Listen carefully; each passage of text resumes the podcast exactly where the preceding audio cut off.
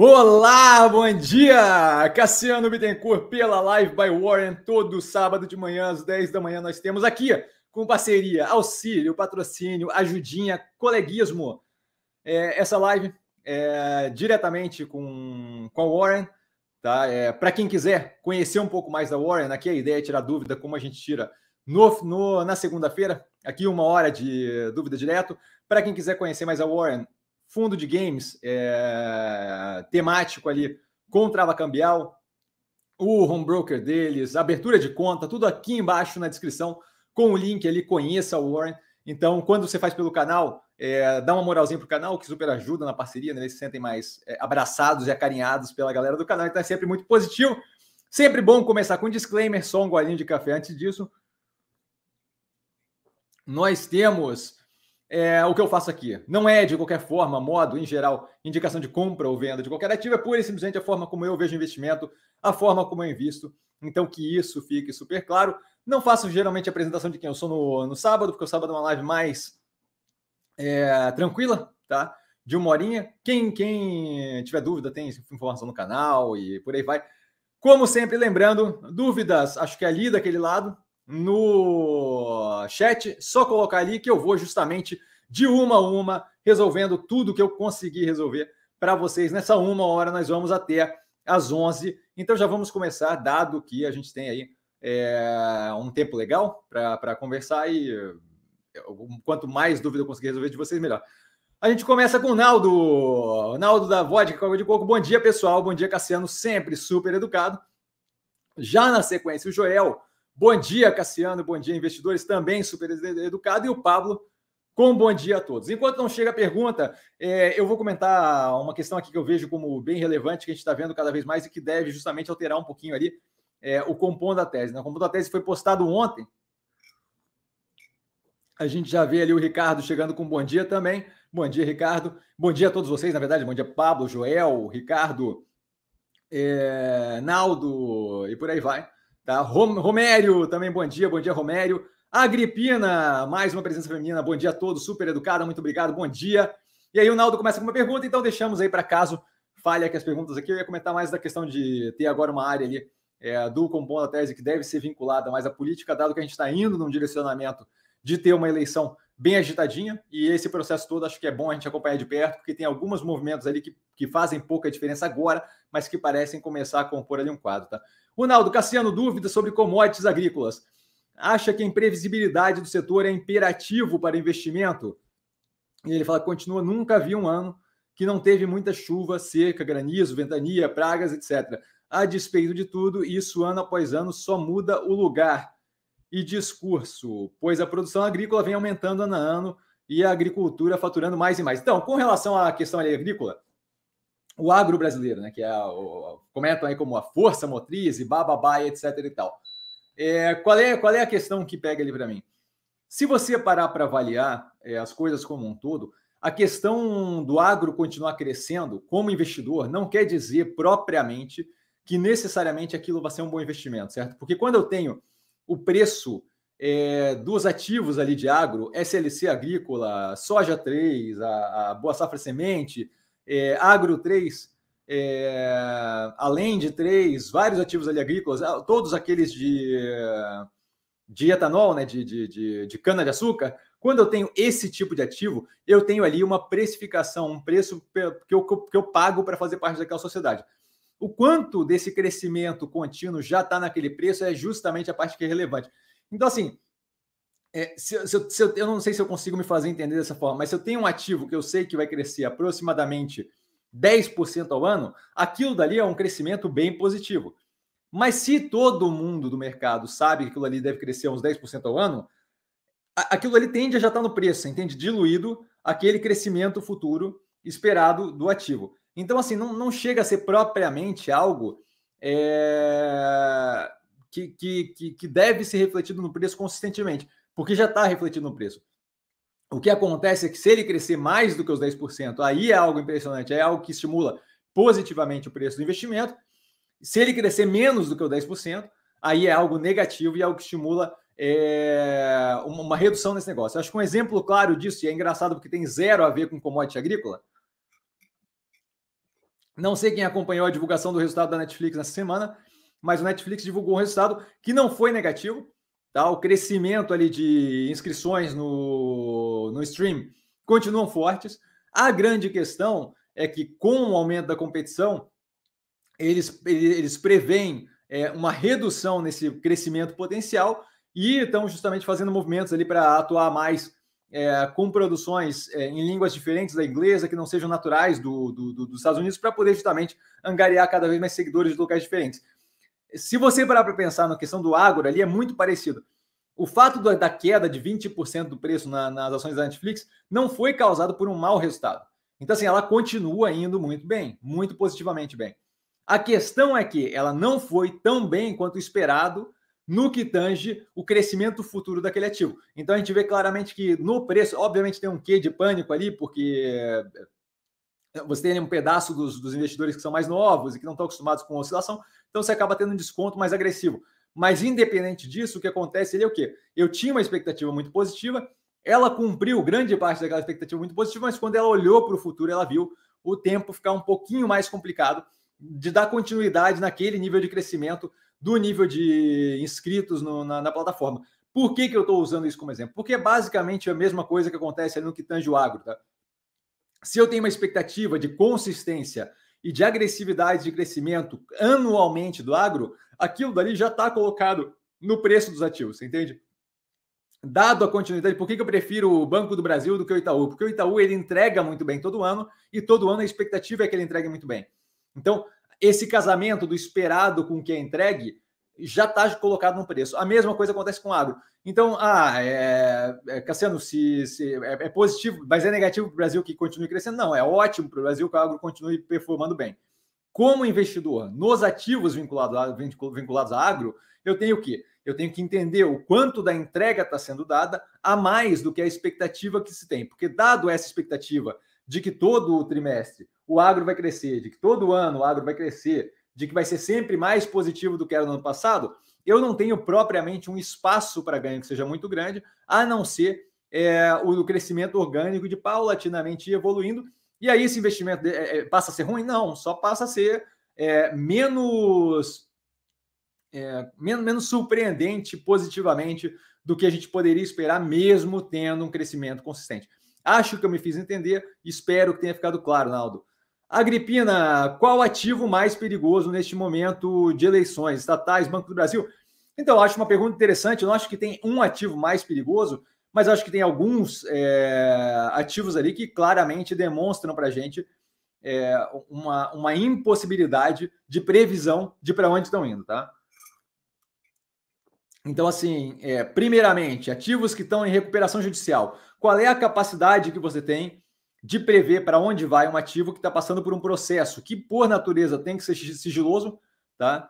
É, de reorganização da relação que ele tem com é, responsabilidades financeiras e os credores, tá? Além disso, questões operacionais daquele meio período. Às vezes a pessoa, às vezes a empresa entra é, em recuperação judicial muito por causa do endividamento e alavancagem, às vezes porque além daquele endividamento e alavancagem, eu tenho uma dificuldade de rodar, rodar o básico da operação. Então, empresas como PDG Realty, é, de construção civil, Gafisa, Oi, é, o que mais? A gente tem uma cacetada, aquela Viver também.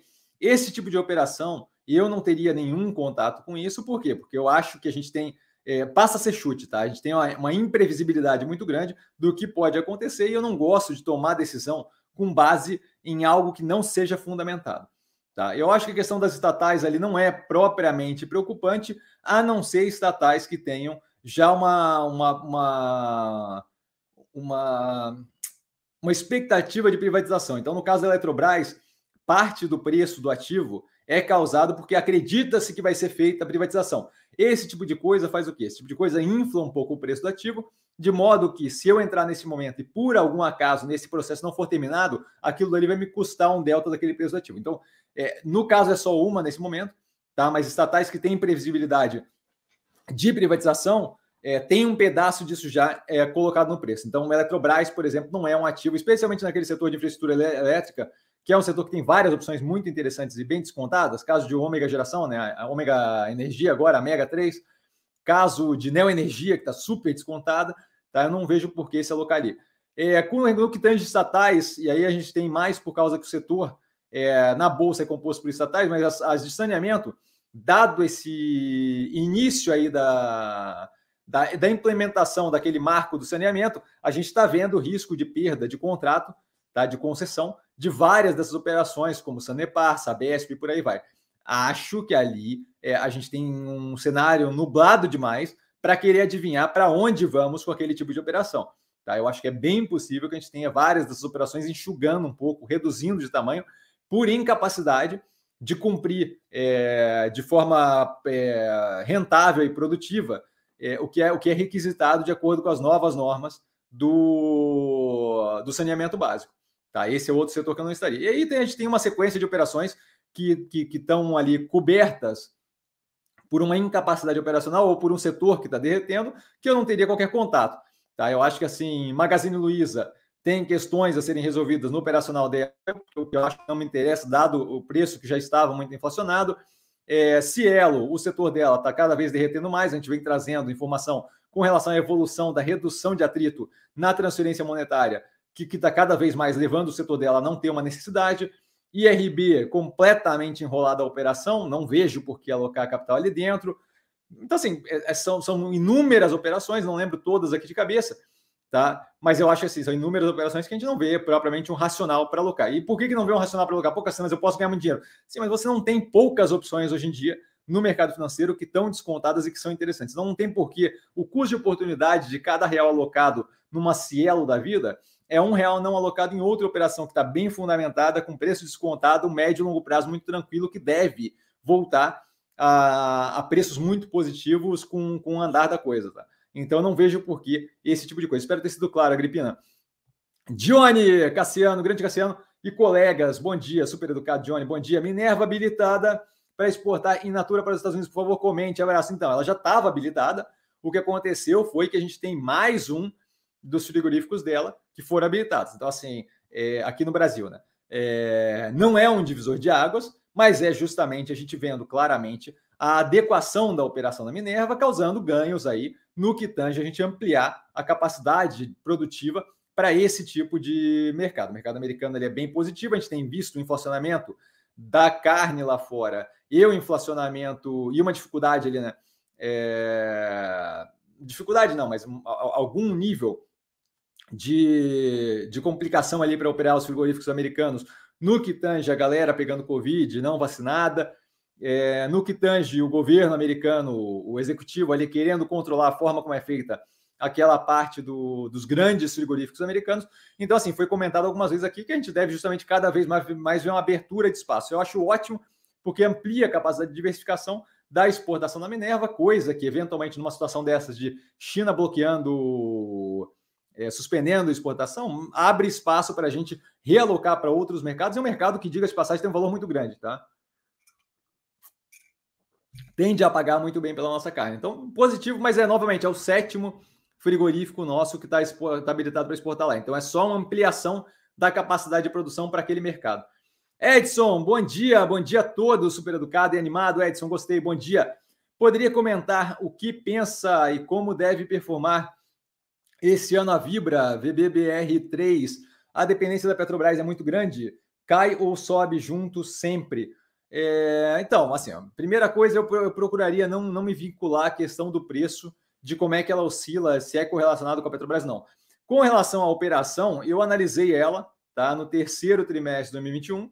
É, eu provavelmente não tenho interesse, mas não acho que é, que, é uma operação que seja negativa, tá? Tá analisado ali no canal. Então, Edson, te convido a dar uma olhada lá na análise. Ah, Cassiano ficou dúvida e a live acabou. Não tem problema, fala comigo no Instagram, no arroba com sim, que eu tiro dúvidas que possam ter vindo a ficar. É, de qualquer forma, eu prefiro que você veja análise, porque lá tem número, tem número da, da operação, tem gráfico, tudo bonitinho. Tá? Não é uma operação que me interessa nesse momento.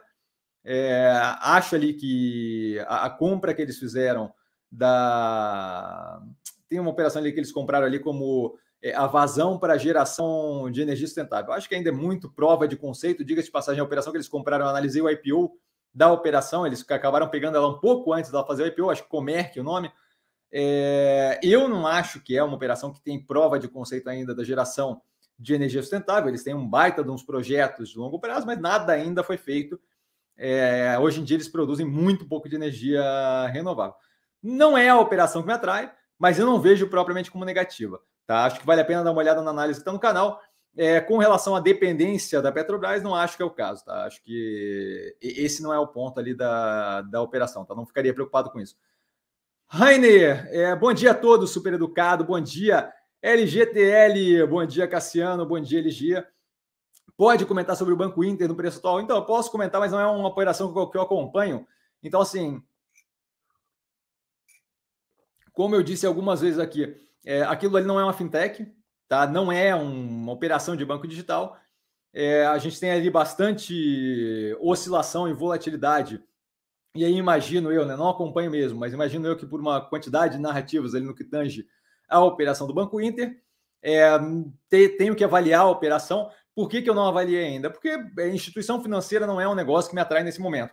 A não ser no caso da fintech que a gente tem aqui no Brasil, que era o caso da Modal Mais, que agora tem todo aquele processo de ver se vai ser substituídas as ações por ação da XP ou se vai continuar com o controle da XP, mas ação da Modal, tá? Mas ali eu tenho interesse, é, uma, é, é de fato uma fintech, ou então operações financeiras de grande porte, operação de instituição financeira de grande porte, eu tenho interesse no Banco do Brasil, porque é ridiculamente descontado, os resultados são muito positivos, eu não vejo propriamente o, a operação oscilando nesse nível que acaba causando justamente é, aqueles questionamentos e é, volatilidade no preço, como no caso do Banco Inter. Acho que o Banco do Brasil está extremamente descontado, faz zero de sentido, e com isso me coloca num posicionamento muito tranquilo ali para ferir ganho, médio e longo prazo, sem a preocupação toda com um banco que, que já é ali de médio porte, pequeno porte.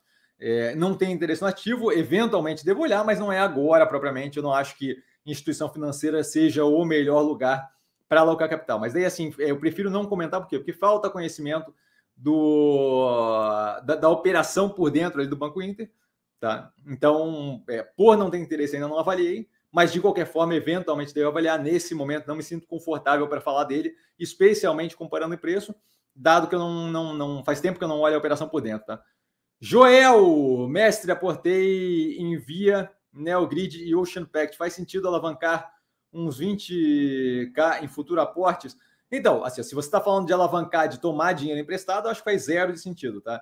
É, não gosto da ideia de tomar dinheiro emprestado para investir, por quê? Porque quando eu tomo dinheiro emprestado para investir, eu coloco uma pressão desnecessária em algo que já é, é um pouco que já é difícil, tá? Que é, que é prever é, é, os ativos, quer, quer, quer entender o caminho positivo de investimento. Quando eu coloco ali juros e necessidade de pagar é, o dinheiro que foi tomado, eu estou colocando custo e um prazo para os meus investimentos, que podem levar menos tempo e podem levar mais tempo. A questão é que uma vez que eu coloco esses custos e prazos, a coisa fica consideravelmente mais tensa e eu começo a justamente ter problemas para conseguir chegar na maturação desse investimento. Não falta não faltam exemplos ali de operações, e eu estou falando empresas mesmo, é mesmo, que usaram de contrato futuro e por aí vai, se colocaram numa posição onde elas estavam certas por conhecer melhor o mercado, mas o mercado demorou um pouco mais para responder, e você vê aquilo ali acabando com a operação como um todo, não só é, a parte financeira, mas a parte operacional indo junto por não conseguir cobrir uma chamada de margem ou algo do gênero. Então, assim, alavancar faz zero de sentido. Tá? Tomar empréstimo com corretora, com banco, para poder investir, faz zero, zero de sentido. Tá? Se você tem aquele capital vindo através de 13 terceiro que você vai receber, e aí você quer antecipar o 13 terceiro, não tem um problema, porque está com a contraparte do fluxo de caixa para pagar que tem zero a ver com investimento. Mas alavancar, fazer investimento com base em tomada de empréstimo, eu acho uma péssima ideia porque eventualmente as coisas podem não correr no timing que você esperava e você não tem porquê. Numa, num, num, num cenário de investimento, onde você já tem que adivinhar qual é o ativo que vai mais para frente, quais vão ser as condições macroeconômicas, você adicionar um contador de tempo ali é uma péssima ideia. Tá? É, eu não vejo problema de aumentar a posição reduzindo o preço médio, não ficaria focado nas três operações, porque a gente tem ali uma gama gigantesca de operações muito descontadas. Eu procuraria, nesse momento, diversificar o máximo possível E se você quis dizer com alavancar, jogar mais 20 mil reais, eu não vejo como problema, mas novamente, olharia o portfólio que eu tenho, olharia o nível das operações é, que tem descontadas e procuraria fazer investimento em operações que não estão no meu portfólio ou que eu estou fazendo preço médio para baixo com uma distância considerável, porque tem muita operação muito descontada nesse momento. Então a ideia de ficar encavalando em três operações não é uma boa, tá? Basicamente isso. Paulo, bom dia, amigos investidores, super educado, Paulo, bom dia. É, ótimo final de semana para vocês, maravilha. Para você também, cara. É, Cassiano, por que o movimento financeiro na Mobile é tão baixo? Então, é, pouca gente tem interesse. Primeiro, o, o, o ativo tem ali um volume disponível para negociação que não é comparável com o Banco do Brasil, Petrobras, esse tipo de coisa. Tá? Então, naturalmente, você tem uma capacidade menor de operar ali por grandes fundos sem mexer o preço como um todo. Mais do que isso, é uma operação que não está propriamente provada a capacidade de operação. Eles estão fazendo todo um processo de entrar num ritmo para poder, de fato, ter é, o break-even operacional, né? de ter positivar o EBITDA e aí, na sequência, positivar o lucro, tá? justamente vislumbrando ali a operação, de fato, se, se, se pagar sozinha no que tange fluxo de caixa, a gente usa ali como proxy o EBITDA. Tá? Então, assim, é natural que operações de menor tamanho, de menor porte, ou que não tenham ainda provado a que vieram, tenham um volume mais baixo, especialmente nesse começo do ano. Se a gente olhar ali é, o nível de negociação do final do ano para cá, não é só a Mobile que está com volume baixo. Se você pegar historicamente os volumes de Banco do Brasil, você vê ali dias que o Banco do Brasil fecha com 200 milhões negociados. Isso parece muito, mas para o Banco do Brasil é muito pouco. Então, ainda é muito começo do ano, a gente ainda tem todo aquele movimento de menor quantidade de operações, de férias e por aí vai, de modo que, especialmente agora nesse, nesse período, ainda entendendo como é que vai ser a variante Ômicron e o efeito disso na economia, a gente ainda tem ainda muito receio na operação ali no, no mercado, que justamente faz com que tenha menos volume em geral, operações que já tinham volume baixo antes, caso da Mobile, caso da Modal Mais, caso da Ocean Pact, caso da Melnick, são operações que têm o volume ainda mais reduzido. Não acho que é algo de médio e longo prazo, tá?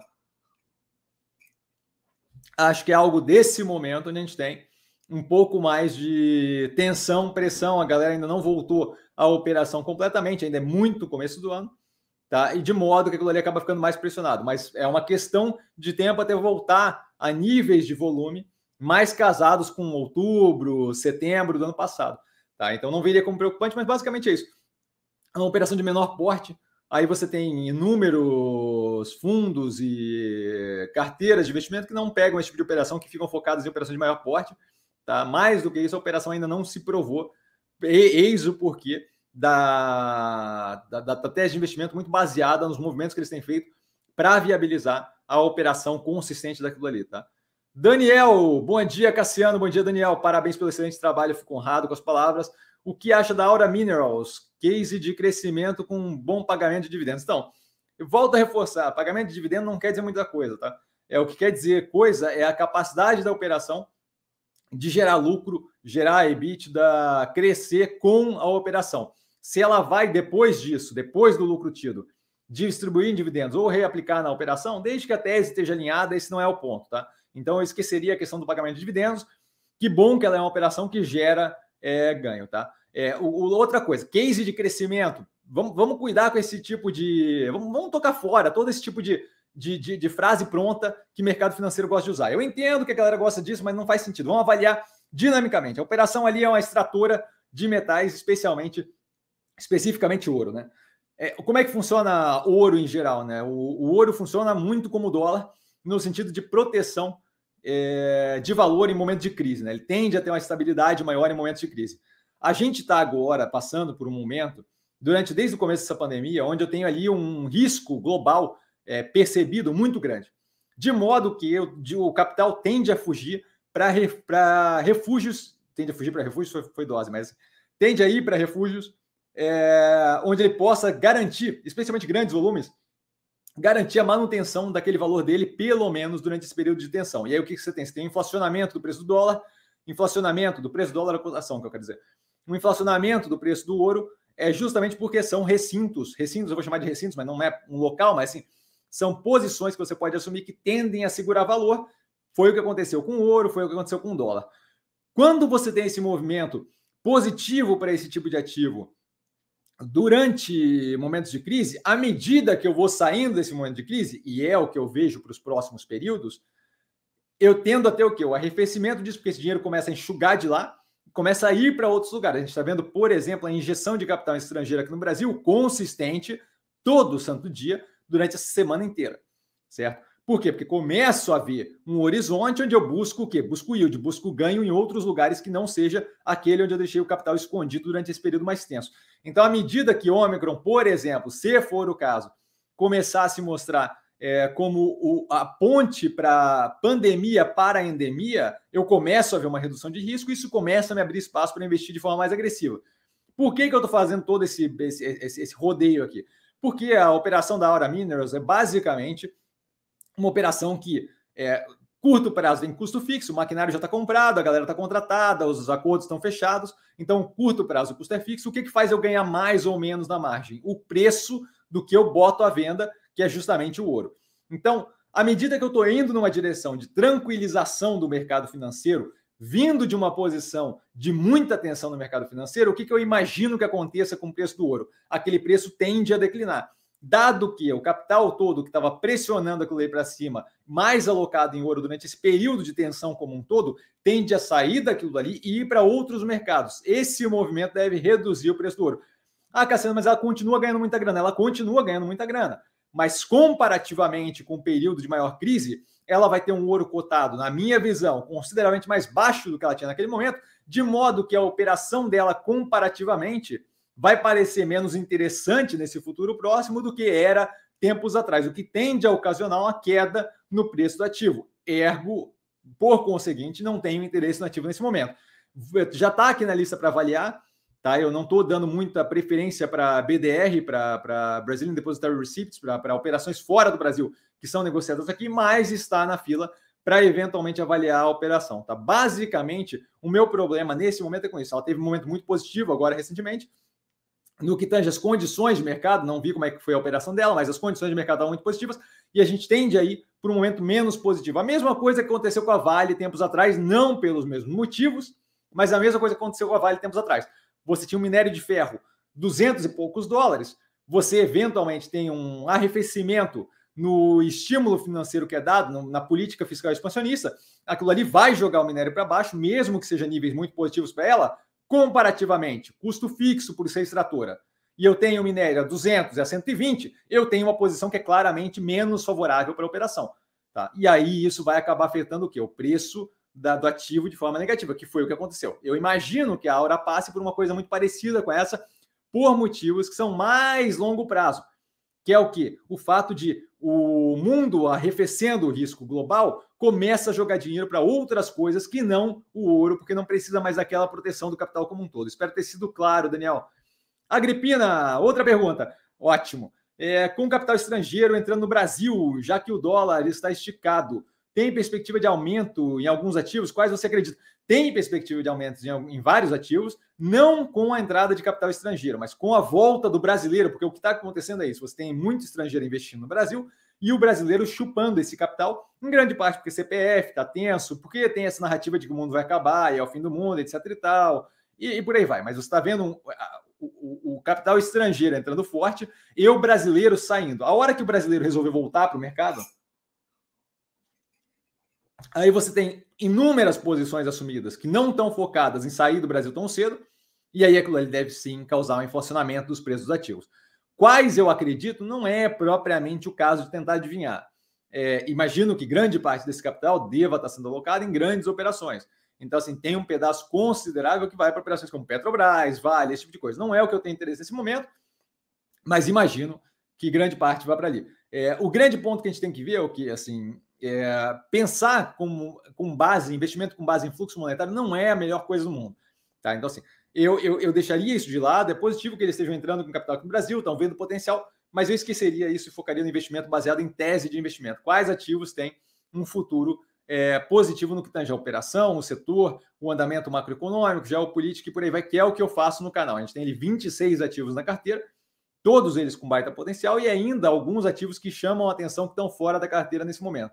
tá? vários deles muito descontados, e eu faria dessa forma. E aí o fluxo monetário, eventualmente, é, a, a realidade se mostrando ali, de os ativos estão indo bem, estão rendendo bem, eventualmente aquele fluxo monetário vem para aquilo, tá? Então não ficaria preocupado é, com o fluxo monetário como motivo de investimento, e sim com a tese de investimento do ativo. Tá? É, o Passo Júnior, bom dia a todos, bom dia, mestre Cassiano, super educado, bom dia. É, a cada 20% de alta, retirar esse lucro e a cada 10% de baixa comprar mais faz sentido? Não como regra, porque a gente vive momentos diferentes, vai, você vai ver momentos ali é, no mercado financeiro, onde qualquer queda de 5% já abre um espaço para compra, porque está tão apertado lá em cima, está tão positivo, que um delta de 5% já me faz jogar para dentro para tirar com 10%. Tá? É, nesse momento, eu acho que a queda é, poderia ser dada como mais de 10%, dado que a gente tem uma quantidade violenta de ativos no portfólio que estão muito descontados, de modo que eu consigo ter é, diversificação para maior número de ativos e ainda assim conseguir um desconto agressivo versus o último preço que eu paguei. Tá? Então, nesse momento, não pensaria em 10%, pensaria em mais. Tá? A não ser operações como o Banco do Brasil, que tendem a ser muito mais é, sólidas estruturalmente. Tá? E aí, o cada 20% de alta não depende, é, não dá para usar como regra, vai depender de que ativo estamos falando. Se a gente tem ativos ali onde você alocou é, além do que você estaria confortável numa operação normal, sim, vender a ponta mais barata, explicado na live 127, no comecinho. A galera já tá aqui, quando, quando eu falo vender a ponta mais barata, a galera já berra em casa. Live 127, é mais do que normal aqui. É, vender a ponta mais barata em ativos que você acabou alocando um pouco mais, porque estava caindo demais, não vejo problema. Mas uma sequência de ativos ele não faz sentido a venda dessa ponta mais barata. Clabin, por exemplo, é um ativo que não faz sentido a venda dessa ponta mais barata. É, Minerva é outro ativo que eu acho que não faz sentido essa venda dessa ponta mais barata. Por quê? Porque Fleury também não. Porque são ativos que estão construindo toda um, uma forma de operação e maturando que eu acho que, que é muito mais interessante a, a segurada para médio e longo prazo, além da estrutura das operações ser muito positiva e muito segura, é, que não faria sentido fazer esse tipo de jogada. Agora, ativos de menor porte que estão fazendo ali uma oscilação muito agressiva, como Ocean Pact, Modal Mais. Modal Mais, inclusive, foi feito né, por várias pessoas do canal ali da venda da ponta mais barata com a proposta de compra da XP. Esse tipo de ativo que tem mais volatilidade, eu não vejo por que não fazer, porque a gente tem ali justamente uma, uma, um, um esquema de gangorra que favorece um catch and release, que está explicado no BEM. É, acho que é um BEM que tem. Não, eu tenho que fazer o BEM, mas está explicado no canal catch and release, eventualmente eu faço o BEM. É, de comprar mais barato e aí soltar com 30%, 25% de ganho, eu não vejo como problema fazer iniciativas de maior volatilidade. Tá? Mas daí é um caso de avaliar, passo de, de avaliar a situação a situação. Pô, mas como é que eu faço para avaliar a situação a situação? Precisando de mim, eu estou sempre no Insta, arroba investir com sim, aí, caso a caso, a gente vê, tá? Fernando, fala Cassiano, bom dia, bom dia, Fernando. Como está a sua perspectiva para mudar o mais? Alguma mudança com a entrada de XP? Vale direcionar o aporte para outros papéis mais descontados? Meu preço médio mudar mais é abaixo dos 10 reais. Eu acho que você está com um ótimo preço em mudar mais. Tá? É, muda algumas coisas, foi comentado naquela semana. É, eu comentei, se não me engano, no compondo a tese daquela semana. Aí tem que dar uma olhada. Com certeza comentei no Movimentos da Semana também. Devo ter comentado em live. Eu vejo o movimento como positivo. Eu prefiro que fique a XP com controle, 57, 67%, alguma coisa assim do controle, e que a gente continue comprado só na modal mais. Mas esse processo vai se dar e a gente vai ver o que acontece. Se for eventualmente substituído as ações pela XP, não vejo como problemático, só prefiro consideravelmente ficar comprado especificamente na modal. Tá? É, acho que vale a pena sim começar a alocar, dado que a gente não tem noção de para onde vai esse processo daqui para frente, alocar em outros ativos se tem capital sobrando nesse momento, e aquilo dali deixar justamente a gente ver a evolução de para onde vai é, à medida que as coisas vão acontecendo. Tá? É, especialmente dado a gente não sabendo se vai se manter como modal 3, que a modal 11 vai morrer, né? vai passar tudo a ser ordinário, que é mais um ponto positivo, tá? Mas eu não vejo por que continuar alocando capital ali nesse momento que a, que a precificação de para onde vamos no futuro fica um pouco mais complicada. A gente teve uma subida de 45%, se não me engano, no dia da, da oferta de XP, tá? Então, assim, a gente tem ali um preço consideravelmente acima do que a gente já viu. Então, acho que agora, por hora, a gente deixa aquele processo correr e foca justamente na alocação de capital novo em outros ativos, tá? À medida que as coisas forem acontecendo, a gente vai justamente tomando decisão é, no que tange ele é modal. Estou bem tranquilo, estou com capital legal lá dentro. Estou é, bem tranquilo, estou justamente aguardando para ver o que acontece nos próximos, é, nas próximas etapas. Espero, é, de verdade, gostaria muito que ficasse MODL3 com controle da XP, seria melhor dos mundos, tá? Mas basicamente isso. Não, não vejo como negativo, não, o movimento. Paulo, a Minerva fica só na gangorra. Lembro-me que a Minerva e a Mafig tinham um preço parecido. A Mafig dobrou. É, o que segura a Minerva? Bom, tem que perguntar para quem compra e vende o ativo, mas é um ativo menos conhecido que a Mafrig, não tem operação é, nos Estados Unidos. Não acho que é propriamente é, um problema uma questão. Eventualmente, aquilo ali, a realidade se impõe. A operação fez todo um movimento de consolidação e de maturação da forma de operar, com hedge cambial, com é, a, a, a, resolução da alavancagem que era um pouco mais alta, e tudo isso está refletindo positivamente no preço. Hoje em dia a operação é, lucra o suficiente, consistentemente o suficiente, é, e está com uma estrutura é, construída bem o suficiente para conseguir distribuir ganho para os acionistas, acho que assim, é uma questão de tempo até a gente ver justamente a maturação. Esse movimento aí é, de querer listar fora do país pode ser sinal de uma injeção de mais capital que pode gerar mais uma expansão agressiva da operação se for através de uma compra de participação de uma SPEC, tá? de uma Special Purpose Acquisition Company. Então, assim, o porquê que o preço oscila do jeito que oscila é complicado dizer, porque depende da galera que está comprando ou vendendo ativo. Tá? É... Mas, mas, assim, é, tudo que me fala quando você diz ali que a Marfrig dobrou de preço é que a gente tem um ganho para ter com o preço da Minerva que está descasado da realidade, o que é justamente o que eu procuro, investimento descontado versus o potencial que ele tem de crescimento, certo? Léo, mestre Cassiano, bom dia. Bom dia, Léo. Esse é o boato de recuperação judicial da Via. Fica só no boato. Obrigado pelos conteúdos paulatinamente. Eu não posso repetir a palavra, mas obrigado.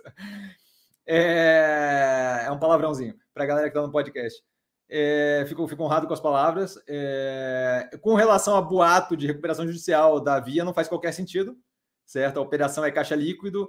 É, o que eu acho é que vale a pena se perguntar, pô, eu quero seguir de verdade esse, na falta de uma palavra melhor e com perdão para o animal, mas esse jumento que fica falando que a Via vai recuperar, vai entrar em recuperação judicial. Porque não faz qualquer sentido, não tem qualquer tipo de fundamentação nada, certo? É, é, é, como eu falar, é como eu começar a falar, pô, olha, tem que cuidar que a, a, a sei lá, é, tem que cuidar que o, o, por falta de referência melhor, mas o Hugo Gloss vai começar a voar. É, ninguém vai me dar atenção. E aí, quando falam que a Via vai entrar em recuperação judicial, todo mundo para para ouvir. Não, não, não entendo qual é o, a, a, a, lógica do absurdo, o ultrajante completo, é, mas não é nenhum boato. Inventaram qualquer asneira sobre isso, gente que não entende lufas do que está falando, porque claramente não sabe o que consiste um processo de recuperação judicial. Não faz sentido entrar num processo de recuperação judicial se eu tenho dinheiro para pagar minhas responsabilidades financeiras, certo? Não, não, não, não, não tem qualquer tipo de, de, de embasamento. Ah, mas pode ser que no futuro pode ser tudo. Pode ser que caia um meteoro, na, na, especialmente nas lojas da Casa do Bahia, e acabe com a via, mas assim, não tem qualquer tipo de indicativo de que nada disso vai acontecer. Então, assim, não faz qualquer tipo de sentido. É, e acho, é, de verdade, que vale a pena pensar, pô, quem é que eu estou seguindo? Será que eu estou ajudando a propagar uma, uma, uma informação que é positiva para manutenção de um mercado racional? Ou será que eu estou seguindo um bando de, novamente, desculpa o animal, mas um bando de jumento que fala coisa que não tem qualquer tipo de sentido ou fundamentação e estou ajudando a tornar o mercado um negócio mais caótico e sem sentido, certo? Então não tem qualquer sentido, não faz qualquer tipo de, não tem qualquer tipo de fundamentação, tá? É, pode acontecer, como pode acontecer de, de, de uma entidade se manifestar aqui e, e, e, me dar um tapa na testa. Pode acontecer, mas assim, é absurdo. Fabrício, bom dia. Bom dia. Qual a perspectiva para o Banco do Brasil? Tem como crescer mais? Vi que deve ter um payout de 40% esse ano. Além de querer adquirir startups, tem espaço para crescimento ainda? O banco abraço.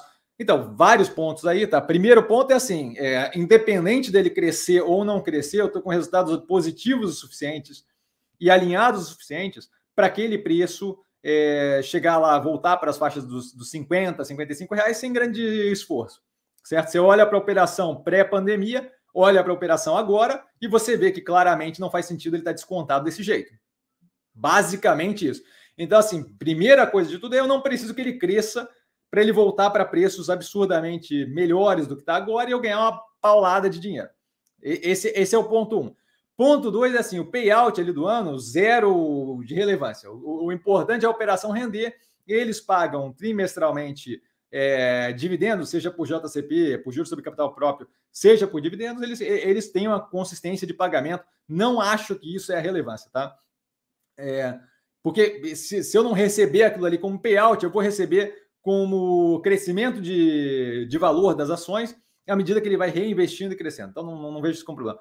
A gente tem, nas análises do canal, claramente colocado lá a melhoria cada vez mais da operação deles no que tange crescimento de nativos digitais, ou seja, gente que entra pelo banco, que passa a ser correntista diretamente pela internet, sem ter que ir numa agência, o que mostra o andamento deles no sentido de melhoria é, da, da, forma de operar, num sentido mais conseguindo disputar com fintech, o que é bem positivo, tá? E as perspectivas estão bem claramente colocadas nas análises que estão no canal. Basicamente, a operação é muito positiva, o preço está extremamente descontado, sem qualquer tipo de fundamentação. Sim, a gente teve o provisionamento durante o período da, da pandemia, mais do que natural, e a gente teve justamente o retorno para uma operação bem positiva. E aquele provisionamento não está garantido que vai ser usado, tá? é possível que eventualmente volte como lucro para a gente. Tá? É, não vejo qualquer fundamentação para aquilo, mas assim, ó, as análises do canal estão desde antes do canal, então dá para ver bem certinho ali o, a evolução do banco trimestre a trimestre. Tá? Zero preocupado com ativo, muito positivo, médio e longo prazo. Rafael, bom dia, Cassiano, bom dia, Rafael. Uma possível invasão da Ucrânia pela Rússia impactaria as ações do portfólio de alguma forma? Alguma ação se beneficiaria com esse cenário? Eu não vejo grande impacto é, por vários motivos. Um deles, a Rússia já anexou a Crimeia tempos atrás e, novamente, alguma tensão de curto prazo, blá, blá, blá, o que vai acontecer, mas não acontece nada. É, no que tange a, a, a, possibilidade de um conflito pós aquilo, eu não vejo possibilidade de nem a União Europeia, ninguém da OTAN, tá? de entrar de fato com força própria numa guerra dessa. Força própria quer dizer é, é, é, militares deles mesmos para lá. O que eles estão tentando fazer agora, que foi um movimento ali que eu coloquei ontem, inclusive, de podcast no Instagram do canal, foi o quê? Eles estão começando a fazer movimentos no sentido de é, Porcupine Defense, tá? A estratégia ali do porco espinho, que é o quê? Eu deixo a Ucrânia é, dolorosa o suficiente de engolir a ponto de que eu desestimulo a pessoa que vai entrar ali a entrar. Ele vai entrar, vai conseguir tomar o território, mas vai custar o suficiente para ele não querer fazer aquilo. Então começa a aumentar o custo. Como é que eles estão começando a aumentar o custo? Eles estão liberando é, países ali do leste europeu a começarem a entregar para a Ucrânia auxílio militar na forma de Javelin, que é um míssil de terra contra tanque. Então, assim, aquilo ali é míssil que explode tanque com facilidade e que, para a força russa, ah, vai acabar com a força russa. Não vai, mas vai custar o suficiente em vida, em material militar, que aumenta, aumenta um pouquinho o custo de entrar naquele país. Outro que eles estão tentando fazer é míssil contra é, é, land-to-air missiles, missiles é, que são mísseis que são da terra para o céu para derrubar helicóptero e pequenos caças, tá? o que também aumenta o custo, vai evitar que eles invadam? Não vai, mas aumenta o custo, de modo que cada, cada movimentozinho, os Estados Unidos também mandou uma quantidade considerável de, de, de armamento para lá, então à medida que eu vou financiando a, as tropas ucranianas para é, ficarem um pouco mais bélicas e garantirem um custo um pouco maior para a invasão, eu não estou evitando que haja uma invasão, só estou aumentando o custo de invadir. Não, você vai invadir, nesse momento você vai perder X dos teus homens e X de equipamento. Eu boto Javelin, aí eu aumento o custo. Agora você vai perder X mais, mais, mais, mais Y de equipamento e X mais Y de pessoas. Aí eu tô ali, aí eu boto aqueles é, land to air, é, míssel que, que, que pega do, da, da terra para os helicópteros e pequenos caças, eu aumento um delta mais o custo. Então eu estou fazendo justamente aquela parte do porco espinho. O leão vai conseguir. E aí, leão, porco espinho, eu sei que talvez não seja o mesmo, o mesmo bioma que eles vivem, mas por favor, bear with me, tá? Me dê um desconto aqui.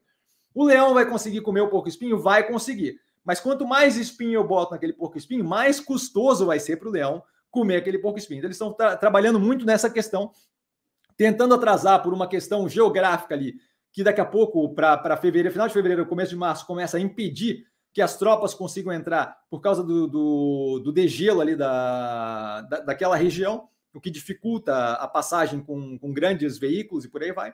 Tá? Então, assim, basicamente, eles estão tentando de toda forma possível levar a Rússia a, a, a ser desencorajada a fazer aquele movimento. Se ela fizer, eles vão ligar o botão nuclear, não vão, deram, deram a entender isso na invasão da Crimeia, tá? E não é o, não, não existe um estímulo ali para quebrar o pau efetivamente com a Rússia. As, é, as, as medidas que podem ser tomadas no futuro,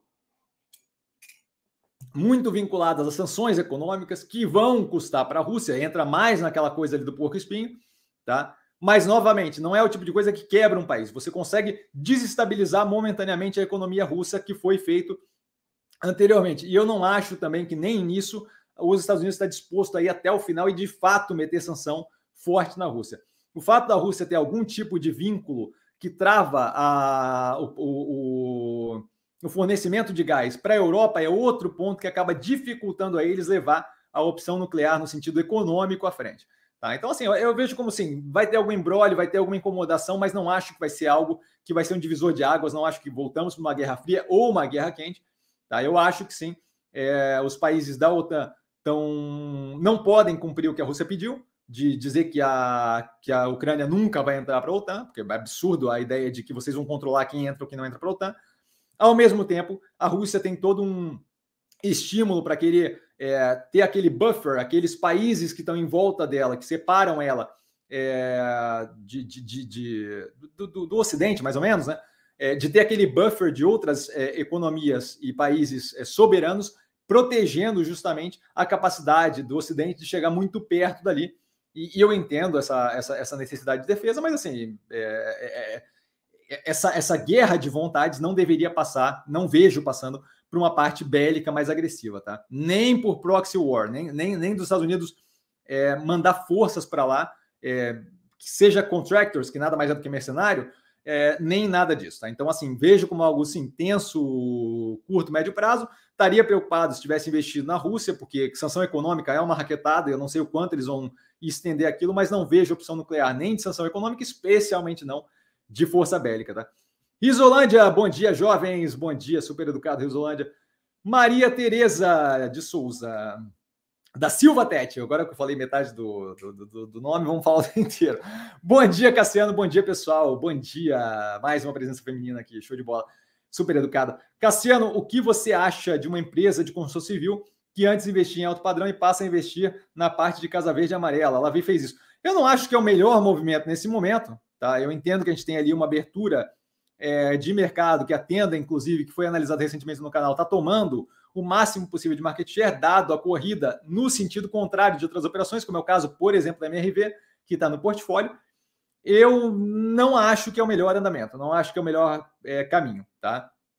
Daí para ser negativo ou positivo vai depender justamente do que mostram os resultados empíricos à medida que a coisa acontece. Não dá para querer julgar é, a estratégia prévia a gente ter algum nível de informação de qual foi o resultado daquilo, tá? Mas se você me perguntar, eu faria e eu acho que é o caminho, não acho. A gente vê pelos meus comentários, tanto em live quanto as operações que eu escolho para o portfólio, que eu acho que nesse momento, dado o, IN, o INCC, o Índice Nacional de Construção Civil, inflacionamento da matéria-prima da construção civil, dado esse crescimento agressivo, acho que é muito mais interessante estar tá em algo que consiga repassar com maior facilidade esse aumento de custo no preço do bem final pro comprador sem perder propriamente aquela venda, que a gente vê claramente muito melhor feito pelas operações de mais alta renda, e isso daí abriu espaço para a operação que de fato sabe operar com baixa renda, que é a tenda, que sabe operar muito bem, especialmente com aquela parte ali de casa pré-fabricada, é, expandir ainda mais o domínio que eles têm. Então, não, não vejo como muito interessante o movimento. Acho que a competição que vai ter ali com a, com a tenda é, é, é forte, e não acho que é a mesma coisa fazer casa de alta, de alto, fazer apartamento, moradia de alto padrão e de baixo padrão. Acho que eles vão, acho que eles vão ter alguma surpresa ali para lidar com aquele tipo de coisa, tá? Félix, um dos poros, um dos piores, um, imagino que seja piores, né? Um dos piores fumos da história. Parabéns. Não sei do que estamos falando. De qualquer forma, obrigado pelo parabéns, acho. Maria Tereza, eu sei. Ah, continuando, né? eu sei que ela não faz parte do portfólio, mas alguma do portfólio poderia fazer algo parecido? Eu espero que não, tá? Durante o período ali é, pandemia, a gente teve algum auxílio desse tipo de movimento feito pela, pela Cirela, se não me engano, através da Plano e Plano, mas não é que propriamente ela fez isso, ela tinha investimento na operação que era vinculada à baixa renda e aquilo ali acabou sendo mais produtivo na, nesse, nesse meio período, tá? Então, basicamente isso, mas não vejo ninguém é, mudando nesse sentido. MRV demonstra justamente o movimento contrário de diversificação é, que está fazendo, e agora tem, tem dado aí resultado bem positivo no que tange a prévia operacional, por exemplo. Cirela, não acho que está indo nessa direção, está inclusive vendo é, a maior capacidade de repasse de preço nas faixas mais altas, e Melnick não tem qualquer tipo de, de, de vínculo com esse tipo de operação, né? Muito mais a parte de mais alta renda, é, especialmente ali eles tendo essa posição é, forte no, na região metropolitana de Porto Alegre. Tá? Naldo Cassiano, situação hipotética. Você é obrigado a retirar hoje três ativos do portfólio com piores perspectivas. Quais seriam? Então, não costuma entrar em ativo com, com perspectiva ruim, você entende? É, Para mim é complicado falar isso, assim, porque não, não acho que. Se, se, se, eu tivesse algum ativo, tem ativo que eu, que eu acho que tem perspectiva boa e ainda assim não entra no portfólio porque eu fico meio assim, porque tem uma ou outra coisa que vai dar errado. Eu não tenho propriamente ativos no portfólio que tenham uma perspectiva ruim ou pior. Se eu tivesse isso, não estaria no portfólio, teria realizado com lucro, com prejuízo, tanto faz, teria realizado. Tá? O que quando eu olho para o portfólio, todos eles é, que estão ali têm uma justificativa muito forte para estar ali. Tá? É, a gente tem inúmeros ativos no portfólio, vários deles ali, Mobile, por exemplo. Ah, Mobile está passando ainda por um momento de prova do operacional financeiro. Sim, mas o preço está ridiculamente, absurdamente descontado, de modo que quando eu avalio o custo-benefício, é absurdamente muito positivo. Então, assim, eu não tenho nenhum. Se, se tivesse qualquer um que tivesse qualquer perspectiva que eu acho questionável, não estaria no portfólio. A gente tem vários ativos ali que a gente está observando, como por exemplo B3, que tem alguma questão para resolver com Receita Federal, isso já me incomoda. Tá? Então, assim, não, não, não tem nada no portfólio que eu não veja como perspectiva muito positiva. Se tivesse, não estaria no portfólio e não interessa se eu ganhei, se eu perdi, não estaria no portfólio. Tá? José, bom dia. Bom dia, José. Mestre, último balanço da Via mostra que o prazo de recebimento vem aumentando enquanto o pagamento vem diminuindo, além do tempo em estoque aumentar. Isso não preocupa?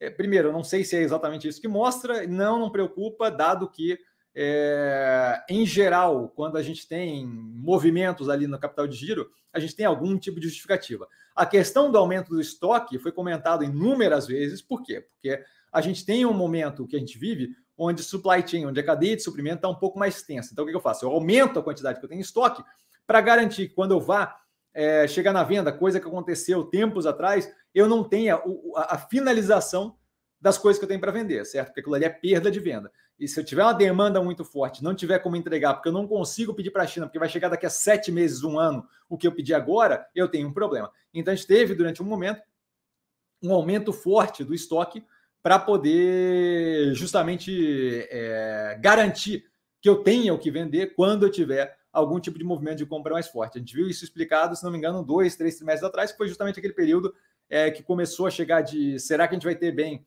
para entregar, dado crise é, de dado crise de cadeia de suprimento. Então não vejo como problema. É, a, a, gente tem que entender, e aí uma boa lição para isso é a BRF, que tomou na cabeça em 2017 porque não compreendeu isso, que assim, ó, não é sempre a melhor opção ter é, capital de giro mais espremido possível, certo? A gente tem que adaptar capital de giro à situação que a gente vive. Numa situação onde eu tenho dificuldade de pedir os bens e receber a entrega em pouco tempo, ter um aumento de estoque é positivo. Numa, numa, numa situação onde o meu cliente vai defaultar se eu não der mais prazo para ele pagar, eu posso ter o default, eu posso ter a, a, a, o meu cliente simplesmente parando de pagar, ou eu posso estender para ele renegociar de modo a ganhar um delta de juros naquela posição, naquela operação, e receber em mais tempo, mas receber integral com juros o que eu tenho a receber.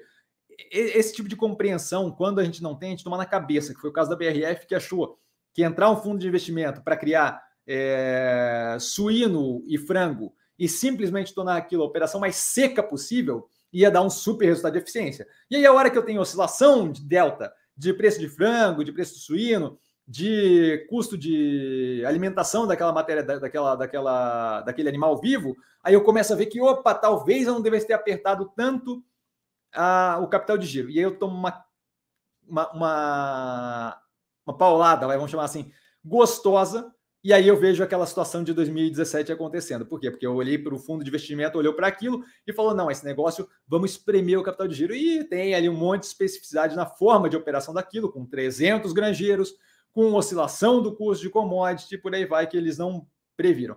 Então, eu não vejo isso como nada relevante, não.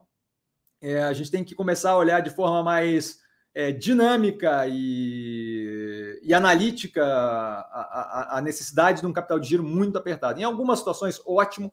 Em situação de crise, não, eu expando aquilo justamente para ter é, espaço para eu conseguir lidar com aquilo. Outra operação que está fazendo isso é MRV. MRV está tendo fluxo de caixa negativo atrás de fluxo de caixa negativo. Por quê? Porque eles estão antecipando compra de matéria-prima. Por quê? Porque o preço está subindo agressivamente, de modo que eu consigo reduzir a espremida da minha margem se eu começo a antecipar, pagar com desconto, comprar com preço antecipado e por aí vai. Tá? E aquilo ali gera o quê? Um fluxo de caixa negativo, um aumento do estoque da matéria-prima, mas nesse momento, dada a explicação super necessária. Paulo, mas IRB e Cielo estão descontadas também. Eu estou aportando nas duas. Não, IRB e Cielo não estão descontadas. Eu, eu, eu, com relação a aportar nas duas, torço por você, mas acho que é uma, uma péssima ideia. É, o fato do preço estar tá baixo não quer dizer descontado, certo? É, Kodak, o preço estava caindo, não estava descontado, ela estava indo numa direção no qual ela ia ter zero de relevância no mercado dela, então não é desconto, certo? É, IRB tem motivo para estar com preço baixo, Cielo tem motivo para estar com preço baixo. Descontado é quando eu tenho o mesmo produto e o preço está mais barato. Você não tem o mesmo produto em Cielo, você não tem o mesmo produto em IRB. Em IRB você tem uma operação completamente desorganizada, sem capacidade de olhar para o médio e longo prazo e ver um, um ponto positivo eventualmente pode sobreviver, show de bola. Cielo, você tem é, um setor que está cada vez mais diminuindo e que vai continuar diminuindo até deixar de ser existente, virando uma migalha. Tá? É só ver o que eu coloquei ontem no Compondo a Tese, onde a gente tem ali o Pix tomando cada vez mais espaço. O Pix não precisa de um, de um intermediário. Quanto mais aquilo ali vai evoluindo, mais eu vou conseguindo ter uma operação financeira que dependa de, uma, de um atrito menor ainda, o que vai levar a ter cada vez menos uma margem para quem é para quem é adquirente, adquirente, que é o caso da Cielo, e, e, e, mesmo assim, continuamente tendo uma redução daquilo.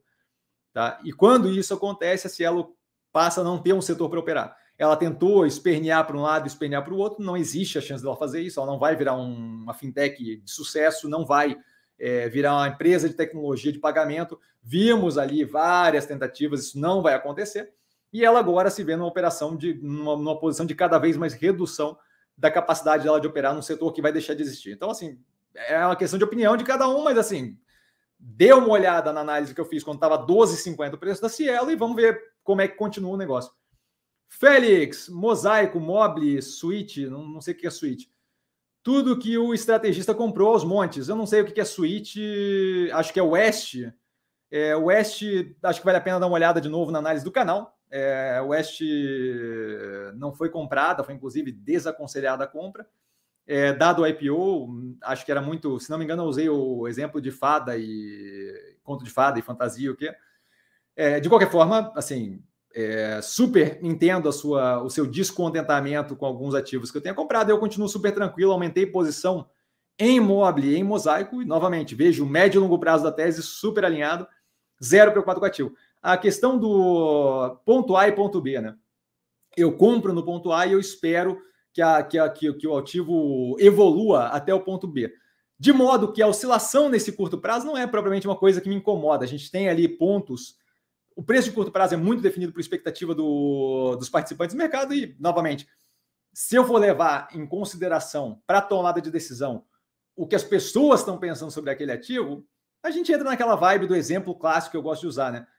Durante um bom tempo na história, a mulher que sabia um pouco mais, ou que fazia amizade com gato preto, ou que tinha livro em casa, em várias fases da história era considerada bruxa. E aí o povo como um todo achava que era bruxa. E aí a mulher morria queimada ou enforcada, porque ela era bruxa, de acordo com a opinião é, mandante ali no lugar. O fato de uma opinião ser popular não quer dizer que ela está certa. No curto prazo, aquilo ali causava um efeito super negativo na pessoa em questão, que era enforcada ou morta, queimada ou qualquer coisa do gênero, mas não quer dizer propriamente que a gente tinha bruxas naquele período e que porque tinha várias mortes por bruxaria, a gente tinha várias bruxas durante aquele período. Então, assim, essa questão de oscilação de curto prazo do preço não é algo que propriamente me afete. E médio e longo prazo a gente vê quem está certo, quem não está certo, mas até agora, quatro anos aí de movimentos bem positivos, bem tranquilo com a operação como um todo. De qualquer forma, muito obrigado pela sua opinião. Só acho que assim, o, o ticker ali é WEST e não SU, né? não SWET. Tá? E esse título não é um dos que eu tenho na carteira, vale a pena dar uma olhada, o portfólio é aberto no coisa, esse não é um dos ativos que a gente tem lá, mas Mobile e Mosaic com certeza. Alexandre, bom dia Cassiano, bom dia Alexandre, você acha que a Bradespar irá voltar ao patamar do preço anterior? Ah, e, novamente, a oscilação de preço só com bola de cristal para dizer para onde é que vai. Tá? É, a Bradespar deixou de ser a operação que ela era, certo? Ela cortou um pedaço dela e distribuiu para acionista através da distribuição de, de títulos, de, de, de ações da Vale. Tá? Esse movimento faz com que eu tenha uma operação desse tamanho e eu picoto ela, distribuo um pedaço e aí o que sobra é uma operação consideravelmente menor. Então não faz sentido que automaticamente o preço volte a ser o mesmo, certo? A ideia do preço é justamente refletir o valor do ativo. O valor do ativo diminuiu porque ele distribuiu para os acionistas. Mais do que natural que aquela operação passe a valer menos. Ela evoluir para aquela operação vai depender do desejo que a galera tem de ter aquele título na carteira, vai depender da evolução do preço da Vale, que é justamente o ativo principal ali, mas assim, aí só com bola de cristal para saber para onde vai. Eu não tenho interesse na operação. Pablo Domo, o que você acha que pode apresentar um, é, pode apresentar um plano de recuperação com essa nova participação acionária? Eu acho que a galera está muito felizinha com um novo controlador, como se ele conseguisse fazer mágica. Eu acho que assim, ter um novo controlador é legal, pode levar na diferença, na, na direção de um andamento bem positivo, de um novo direcionamento é, de gestão. Não sei muito bem qual é o interesse do novo controlador com operação, porque assim, ó, a gente já viu o caso do controlador entrar, picotar a operação, vender os pedaços e vlau, vira uma, vira uma zorra aquilo ali. Vira um problema sério, certo?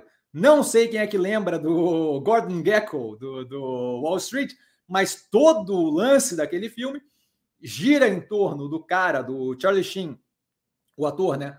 É, vendendo, ajudando ele a entrar dentro da empresa de aviação, onde o pai era um dos líderes, líderes sindicais, com a promessa de levantar a operação, ele vira um novo controlador e a ideia dele é justamente picotar a empresa em vários pedacinhos e vender, o que para ele causa um grande ganho, para o resto causa um, um, lixo total.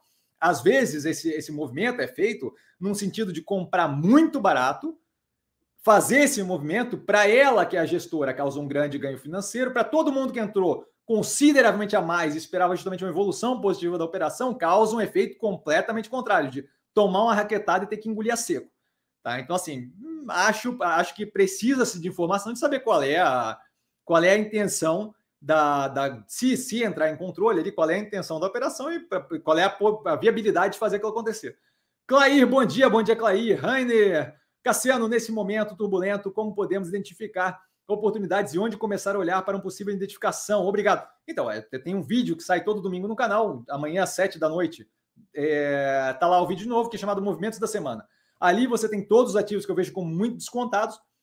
Ah, mas aí como é que eu faço para saber como é que está o ativo? Cada um daqueles ativos ali, todos eles têm a análise mais recente, nesse momento agora, terceiro trimestre de 2021, no canal. Na descrição do vídeo está lá o link para clicar. Então, assim, é tudo bem facilitado para você poder descobrir tudo quanto é possível oportunidade, tá? É, então, bem fácil. Landeira! Landeira é parça. Beijão, Landeira. Landeira trabalhou comigo, eu trabalhei com ele, na verdade, né? Porque ele tem uma idade, experiência e muito mais, muito mais tempo de, de, de, de banco do que eu. Landeira trabalhou comigo, para quem não sabe, no Itaú, a primeira vez quando eu estava com análise de crédito corporate e unidades externas. E ele continua, a bolsa irá bombar nesse ano, os americanos estão bombando. Isso está de fato acontecendo. Temos uma entrada considerável a semana toda de capital, quase um bi por dia é, alguns dias mais. E acho que vai ser um ano bem, bem interessante, especialmente dependendo da evolução que a gente vê no que tange evolução aí do, do cenário eleitoral. De qualquer forma, Landeira, sempre um beijo enorme para você. Saudade sua, meu brother. Fernandinho, mestre, bom dia. Bom dia, Fernandinho. Tese em vista derrubando as análises dos analistas de plantão, que eu gosto de chamar como papagaio de pirata, diga-se passagem, e que seguem a ordem das corretoras sem independência. Volume de compra em via ainda está baixo. Eu acho que o volume em geral no mercado está baixo. É, ainda começo do ano, é mais do que natural. A gente sempre vê esse período de, de, de, um negócio mais devagar, especialmente com essa tensão toda de possibilidade de, de cenário eleitoral e atenção ainda de não ter nada é, claro ali, deixa a galera mais estressada, mais tenso, que acaba derrubando o volume. Nada mais do que natural. É, eu, eu, não acho que a questão ali de se estar tá derrubando é, tese de analista de correto de plantão ou não sei o que, tem que ver o que, que eles estão pensando. Eu não, eu não paro para avaliar análise de terceiros. Então, o que chegou em mim é que estão dizendo que ah, bababá, vai falir, tá? mas não faz nenhum sentido, não paro nem para entreter esse tipo de, de, de, Não dá para chamar de teoria, desse tipo de, de falácia absurda que estão colocando aí. Tá? É, de qualquer forma, assim, o, o quanto a avaliação está indo na direção certa, não vai de cada um e a gente vai. O, médio e longo prazo vai dizer o que estava correto e o que não estava correto. O que eu acho complicado é a gente dar ouvido e propagar a informação de um, um pedaço ali que vem é, falando coisas que não tem qualquer tipo de fundamentação embasada em evidência empírica. Então, assim, a ah, via, via vai pedir recuperação judicial, com base em quê, sabe? Então, acho que essa é a parte que, que é mais complicada. Com relação a volume tá baixo, volume em geral tá baixo, a gente vê aí Banco do Brasil eventualmente tradando mais sério, mas Banco do Brasil é uma boa referência vários dias aí na faixa de 150, 200 milhões de reais. É muito, muito absurdamente baixo, tá? Alexandre, bom dia a todos. 40 assistindo, 26 likes. Estamos no Delta descontado. Ai, ótimo. Raquel tá dando like, galera. Alexandre aliciando aí, obrigado. Edvandro, parabéns pela live. Muito obrigado, Edvandro. Jorge, a Bolsa Brasileira tem atraído estrangeiros. Isso tem a ver com a possibilidade maior de subida dos juros americanos e o nosso possível topo próximo de subida, muito próximo. Então, não acho que tem a ver com subida de juros americanos, acho que tem a ver com assim, ó, você tem um mercado que passou por um momento muito grande, exuberante é, de liquidez no mercado americano, que ainda está passando por isso, e você começa a ver justamente chegando aquilo ali é, numa situação com um, um delta ali justamente de subida de juros, nesse ponto, algum sentido ali, mas você começa a ver que o mercado americano vai ter que começar a dar uma segurada justamente para não estourar aquilo ali na inflação. E quando você tem esse tipo de movimento, você acaba tendo que buscar yield, ganho em outros lugares. O mercado emergente, como o Brasil descontado absolutamente, é algo que abre ali um espaço considerável para poder fazer alocação. Né? Então, acho que isso pode ser um dos fatores. O grande ponto é o quê? Não focar na questão do fluxo monetário está vindo para cá, isso daí é, é consequência da, da, da, da viabilidade do mercado financeiro brasileiro. Acho que mais importante é o que? As teses estão alinhadas, os resultados estão vindo alinhados, e aí aquilo ali naturalmente vai se refletir em maior demanda por aqueles títulos. Então eu focaria mais na tese de investimento do que na validação por outros investidores que estão vindo para cá, tá? E aí ele continua: o que você acha de Lopes Brasil e a ZEV 4? A ZEV 4 eu nem sei do que se trata. É, vamos ver aqui.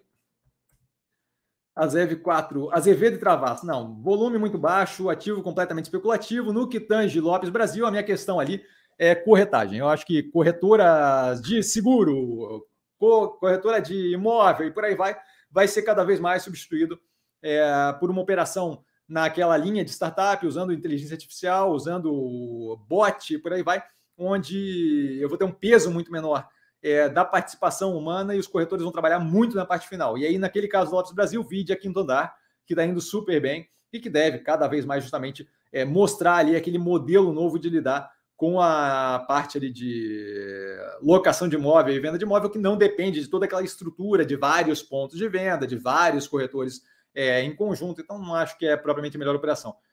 DK, e aí? Qual a bolsa? Quando a bolsa brasileira vai voltar a subir forte? E aí ele manda bom dia. Então, só com bola de cristal para saber isso, tá? É... Novamente, o que a gente consegue fazer de forma realista é escolher ativos que tenham médio e longo prazo positivo com base na forma que ele opera, na tese de investimento, mais do que isso só com bola de cristal. Porque depende da, da, da visão que, que os participantes do mercado têm, do, do que, que é interessante ou não, e da tranquilidade deles com isso para poder justamente ter uma demanda maior para aqueles títulos e aí sim ter uma subida de preço. Jorge, a hora 33 já vem sofrendo um desconto grande na operação.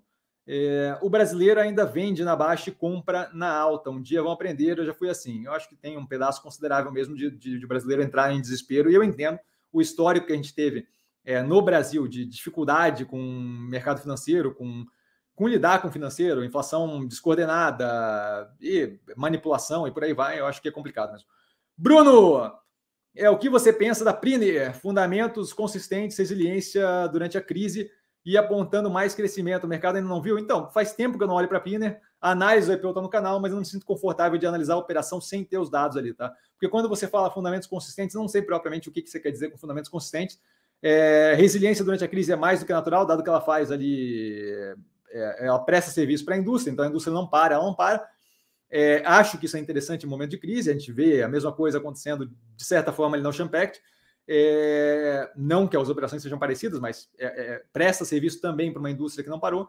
Mas não acho que, que é a melhor opção no mercado. De qualquer forma, tem que reavaliar.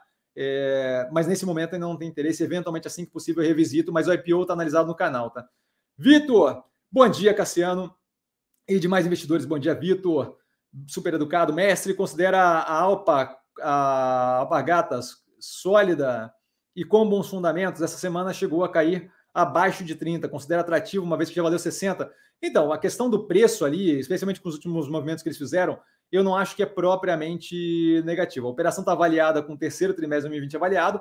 É, a marca que eles compraram, americana, da, dos, dos meio que mocassim ali, né?